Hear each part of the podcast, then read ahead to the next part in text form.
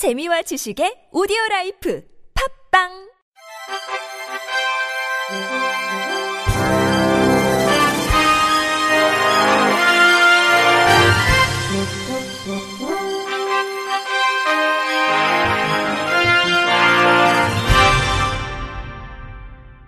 청취자 여러분 안녕하십니까? 12월 21일 금요일 KBIC에서 전해드리는 생활 뉴스입니다. 한국철도공사가 분당선과 1호선 간 환승 편의를 위해 31일부터 일부 분당선 전동열차를 청량리역까지 연장 운행한다고 20일 밝혔습니다. 코레일에 따르면 왕십리역 청량리역 연장 운행은 출퇴근 시간대 4회를 포함해 평일 18회입니다. 이번 연장 운행은 분당선에서 경의 중앙선으로 열차가 넘어갈 수 있는 건남선 설치 공사가 11월 완공되면서 가능해졌습니다. 그동안은 분당선 전동열차가 왕십리역까지만 운행해 분당선 이용객이 1호선을 이용하려면 경의중앙선으로 한 번 갈아타고 청량리역에서 또 한 번, 총 두 차례 환승해야 했습니다. 하지만 연장 운행에 따라 분당선과 1호선 간 환승 횟수가 1회로 줄고 열차 이용 시간도 5분 이상 단축될 예정입니다. 윤양수 코레일 광역철도 본부장은 분당선 이용 고객이 좀 더 편하게 열차를 이용할 수 있도록 연장 운행을 결정했다며 앞으로도 고객의 입장에서 열차 운행을 개선해 나가겠다고 말했습니다. 국토교통부가 휠체어 탑승이 가능한 고속 시외버스를 도입하는 운송사업자의 재정 부담을 덜어주기 위해 교통약자의 이동편의 증진법 시행령 개정안을 마련하고 40일간 입법 예고한다고 21일 밝혔습니다. 개정안에 따르면 휠체어 탑승 가능한 고속 시외버스 도입 시 노선버스 운송사업자에게 국가와 지방자치단체가 각각 50%씩 재정 지원을 부담하게 됩니다. 단 서울시의 경우 중앙정부가 40%, 시가 60%를 부담합니다. 부담 비율은 오는 2020년 휠체어 탑승 가능 고속 시외버스 사업부터 적용됩니다. 이어 개정안은 노선 여객 자동차 운송사업 면허를 우선 부여하는 운행 대수 기준에 기존 저상버스 외에 휠체어 탑승 가능한 고속 시외버스도 포함됐습니다. 이 밖에 개정안은 법에서 위임한 재정지원 노선버스 운송사업자의 범위를 노선 여객 자동차 운송사업자로 설정해 고속 시외버스 지원에 차질이 없도록 했습니다. 김경우 국토부 교통물류실장은 내년 하반기에 최초로 시범 상업 운행 예정인 휠체어 탑승 가능한 고속 시외버스 도입을 차질 없이 준비해서 교통약자의 장거리 이동권을 보장하겠다고 말했습니다. 패스트푸드는 비만의 주범이라는 사회적 통념과 달리 대부분 체인점 식당 음식이 패스트푸드보다 열량이 더 높은 것으로 나타났습니다.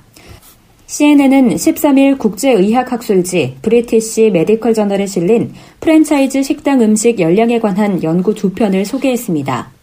두 연구는 공통적으로 대다수 체인점 식당 음식이 패스트푸드보다 고칼로리로 만들어졌고 공중 보건 지침을 지키고 있지 않다고 지적했습니다. 영국 리버풀 대학교 심리학과 건강사회 연구소는 6개 패스트푸드점 21개 체인점 식당에 11,500개 메뉴를 조사했습니다. 연구 결과에 따르면 KFC, 버거킹 등 패스트푸드점 음식 평균 열량이 751 칼로리인데 반해 체인점 식당 음식의 평균 열량은 1033 칼로리 수준인 것으로 나타났습니다. 현재 영국 보건당국은 점심 저녁 식사의 적정 열량을 600칼로리로 권고하고 있습니다. 연구팀은 21개 체인점 식당 음식 중 단 11%만 권고 기준을 지키고 있다고 밝혔습니다. 에릭 로빈슨 리버풀 대학교 심리학과 건강사회연구소는 일반적인 통념과 달리 체인점 음식의 평균 칼로리가 패스트푸드보다 높았다라며 체인점 식당이 섭취량과 조리 성분, 조리법 등 여러 측면에서 고칼로리 음식을 만들어내고 있다고 지적했습니다. 인공지능과 5G 등 4차 산업혁명 기술이 접목된 스마트 공장의 모습입니다. KBS 이재희 기자입니다. 쉴 새 없이 컨베이어 벨트를 지나가는 자동차 부품들. 인공지능이 부품의 불량 여부를 실시간으로 분석한 뒤 결함이 있는 부품은 로봇이 바로 걸러냅니다. 자율주행 로봇은 공장 내부를 혼자 오가며 제품을 실어 나릅니다. 조작하는 사람 없이도 로봇끼리 소통하며 스스로 물건을 만드는 스마트 공장. 핵심은 차세대 이동통신 기술 5G입니다. 이 스마트 안경을 쓰고 공장을 보면 렌즈의 현재 설비 상태가 나타납니다. 대용량 정보를 실시간으로 주고받는 5G 덕분에 가능한 일입니다. 인터뷰 최낙훈 SK텔레콤 오지 이아트 그룹장 5G는 그 무선을 통해서 제조 설비를 자유롭게 배치할 수 있는 유연성을 제공할 수 있고요. 대용량의 데이터를 전송해서 이를 분석해서 생산성을 높이는 데 최적화된 자동화와 함께 빅데이터 분석을 통한 생산 과정 효율화로 원가는 줄이고 생산성은 30% 정도 늘릴 수 있다는 설명입니다. 침체된 제조업에 혁신을 불러올 수 있다는 기대에 선진국들도 앞다퉈 스마트 공장을 도입하고 있습니다. 하지만 자동화된 공장이 단순 작업을 중심으로 일자리를 빼앗을 것이라는 우려도 제기됩니다. 인터뷰 송병훈 스마트 제조 혁신센터장 후방 산업이 더 많이 생길 수밖에 없습니다. 결국은 공장이 스마트화되는 그런 핵심 요소 기술들은 앞으로 더 좋은 가치의 일자리를 만드는데 핵심이 될 거다. 첫 선을 보인 5G 스마트 공장이 침체된 국내 제조업계에 활력을 불어넣을 수 있을지 관심이 모아지고 있습니다. KBS 뉴스 이재입니다. 신체 활동량을 늘리는 것이 기분을 좋아지게 하는 가장 효과적인 방법으로 확인됐습니다. 미국 존스 홉킨스대 생물통계학 연구팀은 15세에서 84세 남녀 252명을 대상으로 신체 활동량과 기분 상태와의 연관성을 조사 분석했습니다. 연구진은 2주 동안 참가자들에게 신체 활동량을 실시간으로 기록하는 팔목 장치를 착용하게 하고 하루 4번 기분과 몸의 에너지 상태를 전자 다이어리에 기록했습니다. 기분은 매우 기쁨에서 매우 슬픔까지 7단계, 신체 상태는 매우 활기참에서 매우 피곤함 등 7단계로 평가했습니다. 그 결과 전체적으로 신체 활동량이 활발한 경우 그 다음 시간 구간에서 기분이 좋아지고 몸의 에너지 상태도 높아진 것으로 나타났습니다. 또 한 구간에서 신체 활동량이 늘어나면 다음 시간 구간에서도 신체 활동량이 증가하는 경향이 있었습니다. 이 연구 결과는 국제학술지 정신의학 최신호에 실렸습니다.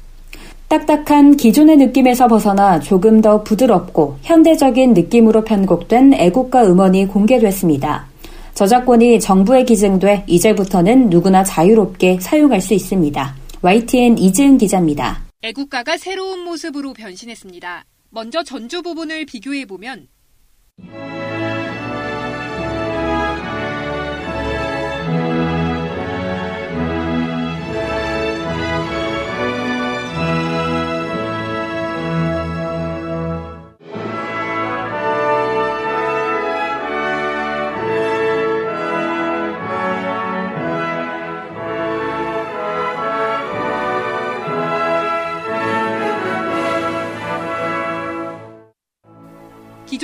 금관악기와 목관악기 음영이 더해지면서 힘찬 느낌을 줍니다.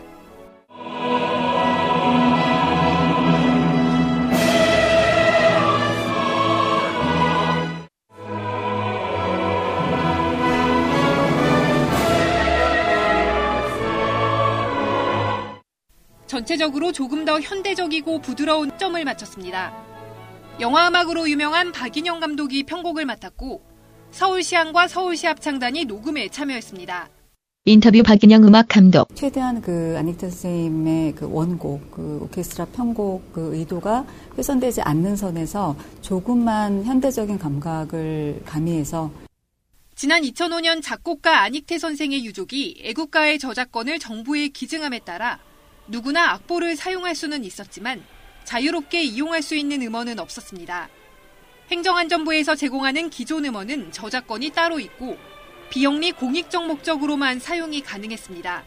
인터뷰 임원선 한국저작권위원회 위원장. 악보 형태여서 활용하는 데 한계가 있었습니다. 이번에 그 음원이 기증됨으로써 이제 애국가가 온전하게 국민의 것이 되었다고 할 수 있습니다. 한국저작권위원회는 새 애국가 음원을 공유마당 사이트에 올린 데 이어 콘서트홀에서 듣는 것 같은 느낌을 주는 3D 음원을 이달 말 공개할 예정입니다. YTN 이준입니다. 끝으로 날씨입니다. 주말인 내일은 강원 영동을 제외한 전국에서 공기가 탁하겠습니다. 특히 수도권과 충청 호남 지방은 매우 나쁨 수준의 농도가 나타나겠습니다. 다행히 일요일 낮부터는 찬바람이 불면서 먼지도 차츰 해소될 전망입니다. 내일 아침 기온은 서울 2도, 대구 2도 등 예년 기온을 웃돌겠고 낮 기온 서울 10도 등 10도를 대부분 웃돌면서 포근하겠습니다. 이상으로 12월 21일 금요일 생활 뉴스를 마칩니다. 지금까지 제작의 이창현, 진행의 김리을이었습니다. 고맙습니다. KBIC.